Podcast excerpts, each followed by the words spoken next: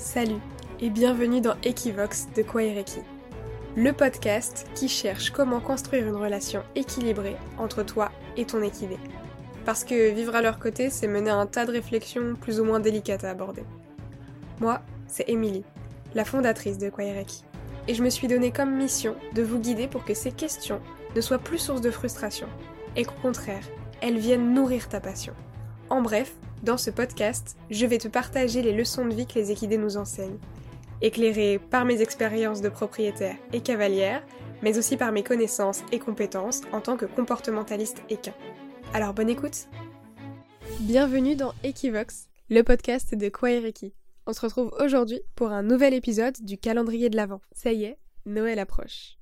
C'est la saison des cadeaux. Et je sais pas toi, mais moi je trouve que ça met une pression de dingue j'ai toujours envie de tellement bien faire, comme s'il fallait que ce soit le meilleur cadeau pour la personne. Et que du coup, bah, j'avais pas trop le droit de me tromper. Après tout, un cadeau, ça s'offre euh, qu'une fois, on n'a pas vraiment l'occasion de se planter. Mais ça te rappelle pas quelqu'un cette façon de fonctionner? Ce désir profond de vouloir bien faire, quand bien même l'autre n'attend rien en retour? En tout cas, c'est quelque chose que je retrouve très fréquemment chez les couples que j'accompagne. En tout cas, chez les gardiennes, parce qu'honnêtement, les chevaux se posent quand même beaucoup moins la question. Mais ça me tenait vraiment à cœur, alors aujourd'hui, j'aimerais qu'on parle du droit à l'erreur. On commence à en entendre un petit peu parler, mais c'est encore très timide et à mon sens très largement insuffisant.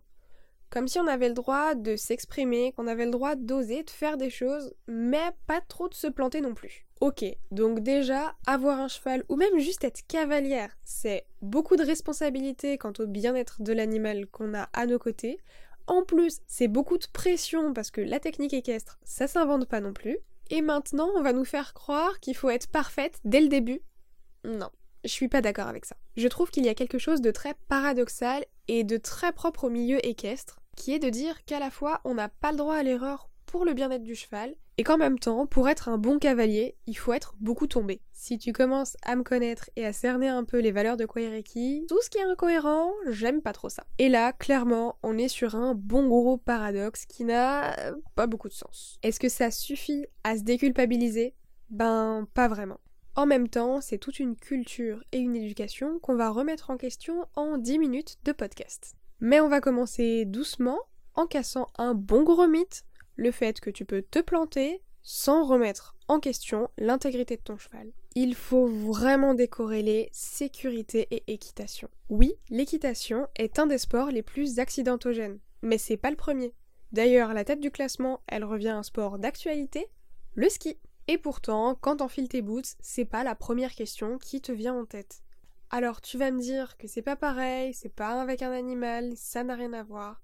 Bah un peu quand même, parce qu'il y a une forme de conditionnement à se poser la question de l'intégrité de son cheval et à la sécurité pour soi. Et c'est bien de se poser ces questions-là. Mais ces questions, on doit y répondre en amont, pas pendant, pas après. Enfin si, après tu peux le faire, mais plutôt pour réadapter s'il y a eu un problème pendant ta séance. En tout cas, jamais pendant. Tout ça pour dire, tu as le droit de te planter, ça n'est pas une fatalité. Le truc, c'est que si, comme moi, tu es une femme plutôt jeune, eh bien, on t'a appris que se tromper, c'est mal. En fait, c'est même dans la définition.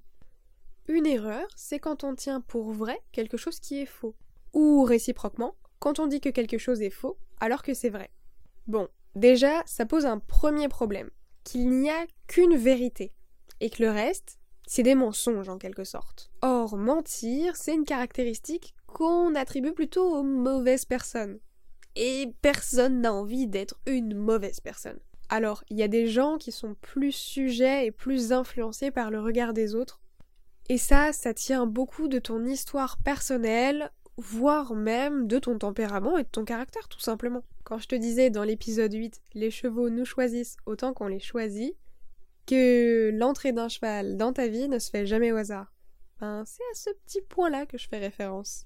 Ils ont le don pour faire écho à des parties de nos vies qu'on n'a pas toujours envie de toucher. Mais qu'en même temps, on a un peu besoin de faire évoluer. Et cette croyance que se tromper, c'est mal, ça en fait partie. Parce qu'en réalité, l'erreur, non seulement elle n'est pas mauvaise, mais au contraire, elle est bénéfique, elle est même nécessaire. L'erreur, c'est un facteur d'apprentissage. C'est même un prérequis. L'apprentissage, ça ne peut pas être un procédé linéaire.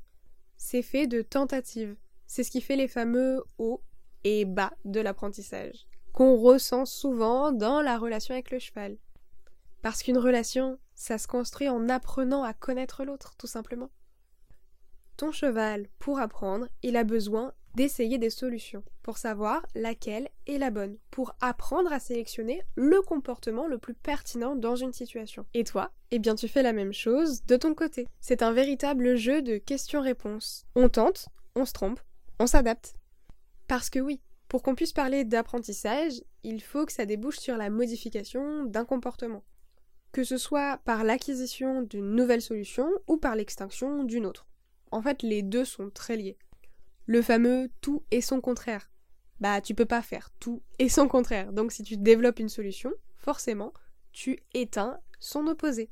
Par exemple, ton cheval ne peut pas apprendre à te demander de l'attention à la fois en te faisant un bisou et en gardant l'immobilité. Ça, c'est pas trop possible. Il va donc faire un choix en fonction du comportement que toi, tu vas adopter en réponse à ses tentatives. Et peut-être qu'il va se tromper. Mais peut-être que toi aussi tu vas te tromper un mauvais timing, récompensé parce que ça t'a fait rire, alors que bah finalement tu trouves que c'était pas une si bonne idée que ça.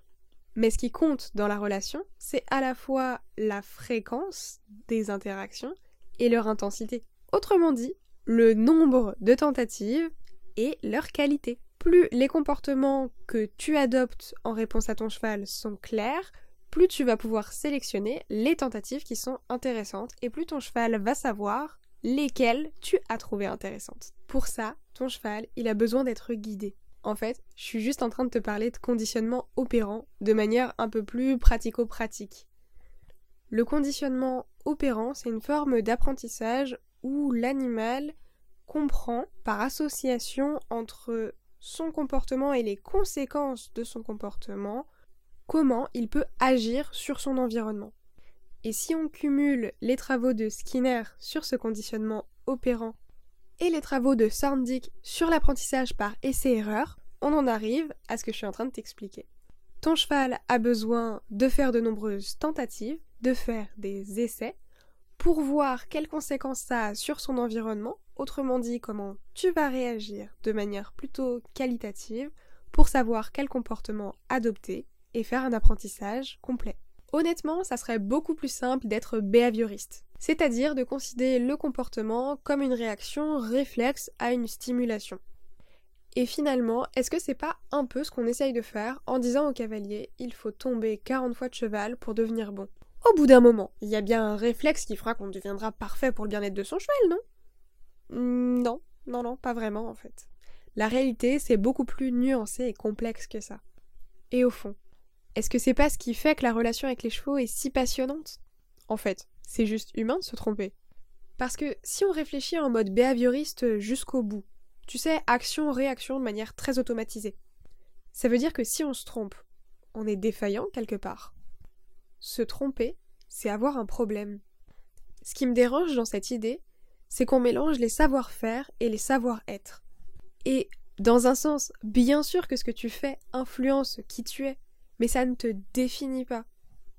Bien au contraire, si ça devait dire quelque chose de toi, c'est que tu es quelqu'un d'investi. De même qu'un cheval qui se trompe, c'est un cheval qui essaye de comprendre, d'analyser la situation. C'est un cheval qui met de l'énergie dans l'interaction. Et au fond, est-ce que c'est pas ce qu'on recherche? D'ailleurs, je serais curieuse de savoir de qui tu tolères mieux l'erreur. Est-ce que c'est la tienne ou celle de ton cheval? Je te laisse me dire ça en commentaire de cet épisode ou en message sur Instagram. Et si tu as envie d'aller un peu plus loin sur cette notion, je t'invite à reprendre ton plan de progression. Tu sais, celui dont on a parlé dans l'épisode 11, la méthode SMART. En plus du M, l'aspect mesurable, le comportement que tu cherches à avoir au final, au bout de l'apprentissage, je t'invite à ajouter une petite case à la fin, dans laquelle tu vas pouvoir mentionner les erreurs que tu tolères, les tiennes autant que celles de ton cheval. Par exemple, si tu veux travailler l'immobilité, est-ce que tu tolères que ton cheval bouge les pieds dans une zone restreinte? Quelle est la taille de cette zone? Est-ce que tu tolères qu'il bouge un peu les pieds? La tête? Et combien de fois toi tu t'autorises à le corriger avant de considérer que c'est un échec? Et qu'il faut retravailler les prérequis la fameuse partie atteignable de ton plan de progression? J'espère que cet épisode de podcast t'aura aidé à dédramatiser un peu les choses et que tu t'autoriseras enfin le droit à l'erreur. Autant que tu l'autorises à ton cheval. Et moi je te dis à demain pour te partager davantage de clés et t'aider à construire une relation plus équilibrée entre toi et ton équidé. D'ici là, prends soin de toi et à très vite. Merci d'avoir écouté cet épisode jusqu'au bout. Si tu as apprécié ce moment de partage, pense à laisser un avis et une note sur ta plateforme d'écoute préférée. Ça m'aide énormément à faire connaître le podcast, ton avis compte. Si tu as envie d'aller un peu plus loin et de me soutenir, tu peux également me rejoindre sur l'Instagram de Kwaireki. Tes retours et tes messages sont toujours un plaisir à lire, alors n'hésite pas à m'envoyer commentaires, suggestions, remarques et idées de sujets que tu aimerais que j'aborde dans les prochains épisodes. Un grand merci à toi, on se retrouve demain pour un nouvel épisode de notre calendrier de l'Avent. D'ici là, prends soin de toi et continue d'explorer ta relation avec ton cheval grâce à Equivox, le podcast de Kwaireki.